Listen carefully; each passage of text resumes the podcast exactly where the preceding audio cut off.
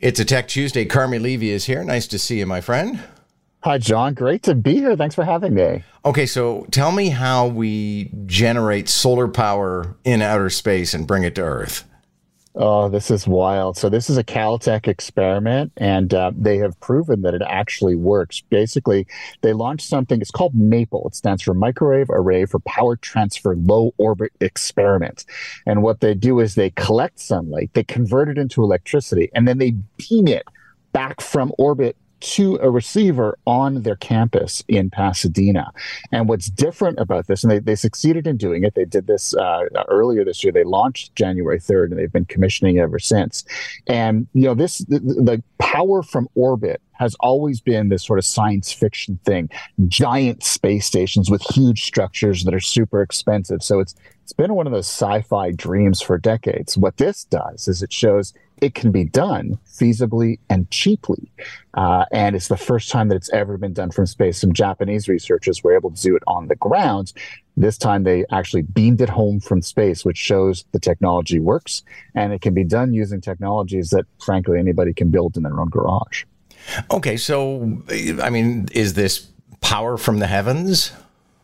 It kind of is because, as we know, I mean, power from the sun is kind of you know free essentially. The challenge has always been launching hardware into orbit where it's always sunny for the most part, uh, or is sunny enough that it, it you, know it, it's worth your while in a cost effective manner. And so what this does is it turns it from something that would take hundreds of billions of dollars, if not more, to develop at scale to something that could be done for, I don't know, maybe, you know, millions of dollars instead. So it brings it uh, kind of an order of magnitude closer to reality.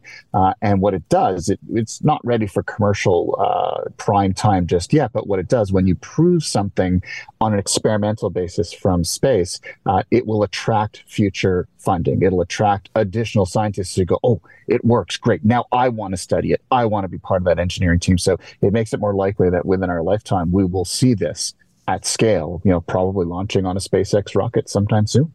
Okay, our next topic just what I need when I need to buy, unfortunately, a new Apple iPhone. And apparently, there's going to be a new headset. What's that about? Yeah, get used to a new Apple product that you got to buy every few years. It's called the Apple Vision Pro. And if you've ever used a, an Oculus Quest headset, for example, it's kind of like that, but on steroids. It's not just virtual reality, it's virtual reality plus augmented reality, which allows you to interact with the world around you. And they call that XR or mixed reality.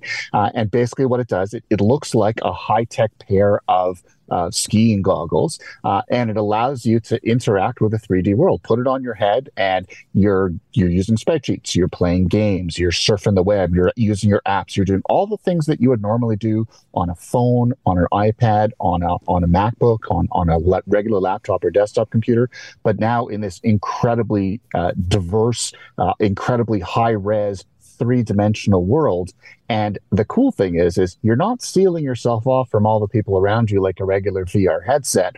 It's it's see-through and it can determine when there are people around you or not. So it'll become if someone walks into the room while you're busy playing a game, it becomes more transparent, shows you who's there. They can see your eyes, you can see them, the speakers go down. So it's kind of it's the next generation of VR and AR. And Apple is hoping that when we stop buying iPhones a few years from now, that this is the device that we're going to get instead. Okay, and I understand it's a bit on the pricey side.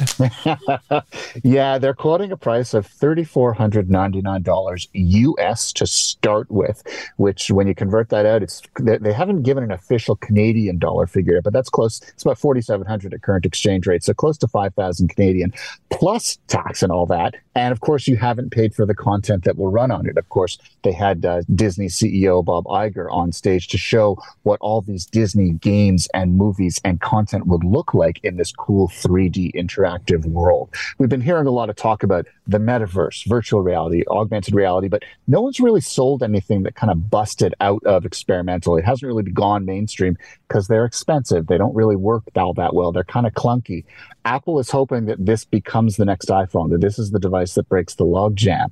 Um, and in fact, when Tim Cook first announced it, he said he didn't start with the device. He said, We're launching an augmented reality platform with hardware. So this is long haul stuff. They're not going to sell a lot of first generation versions, but as we know, with anything Apple, you don't buy version 1.0. You let the early adopters buy it, and then eventually you buy version 2 or version 3. Okay, and when it comes to VR, I don't know if you've seen the pilot for Pete Davidson's new show called Bupkis, but um, there is the opening scene involves VR, and it is disgusting. I can't. I can't wait to see uh, Pete Davidson get his hands on one of these devices to see what he'll do with it. And I think that's what Apple is hoping we do is that, uh, and that's why they announced it at the Worldwide Developers Conference. It's a bunch of software developers who are, you know, going to get their hands on it, create new software, new apps, new experiences for this hardware that then the rest of us will use. Um, so this is really th- this is the time when we roll up our sleeves, play with it, and see what it's capable of in the hands of Pete Davidson, yeah, it would be disgusting, but it would also show what it's capable of doing and why this is going to kind of be the next big thing. In future, we may not we may not need to buy smartphones or 4K televisions or or laptop or desktop computers. We'll just we'll all have a headset, and that will be the one piece of technology that we need to buy. We always seem to be big fans of Amazon Ring doorbells recording things that are useful, but apparently they've been spying on people as well. Yeah, Amazon was just fined uh, close to $30 million for two reasons by the FTC, the Federal Trade Commission in the US. $25 million because uh, they were uh, they violated child privacy law and they deceived parents by keeping kids' voices and location data that were recorded by the Alexa voice assistant. So it's kind of bad. Bad enough when you're an adult, even worse when you're a kid. There are laws against that kind of thing. And another 5.8 million uh, because they uh, violated privacy of people who had ring doorbells. Basically, they're holding onto data and then sharing it with law enforcement and other third party providers uh, without the express explicit commission or permission of those who would actually bought the devices. Amazon, this is the first, this is not the first time Amazon's been fined or punished for it. Uh, and so this is a company that when you buy a Ring device or, or uh, an Echo uh, speaker or you use Alexa, you've got to be aware of it. Their data backend is pretty frightening from a privacy perspective.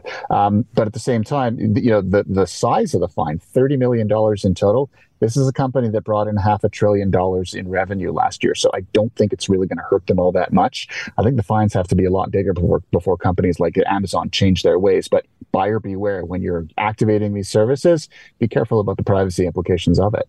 Be interesting to see if this comes to Ontario, but Quebec is moving to ban planned obsolescence. So effectively, our devices will be able to repair them. Yeah, I mean, they call this a right to repair law. The European Union introduced its own groundbreaking re- regulation earlier this year, and then Canada followed suit in the last federal election. They mentioned that that they want to move ahead with legislation that requires manufacturers to make their devices repairable. They've becoming hard, harder to repair in recent years. Uh, you know, and you, you have a device that's just off warranty, a laptop, smartphone, whatever, and it's got a small problem. Maybe the audio port doesn't work. You go to get it, uh, get an estimate, and of course the, the repair bill be, is just ridiculous and it's not even worth it to repair. So we don't fix things anymore. We just throw them out and buy new.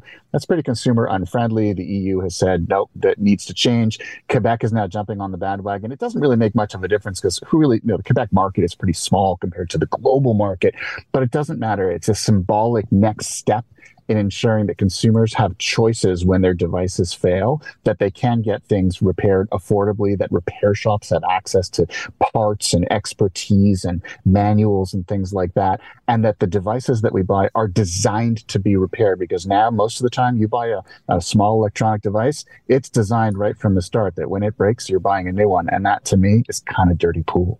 Carmi, thanks so much. Good to have you. Great being here, John. Thank you.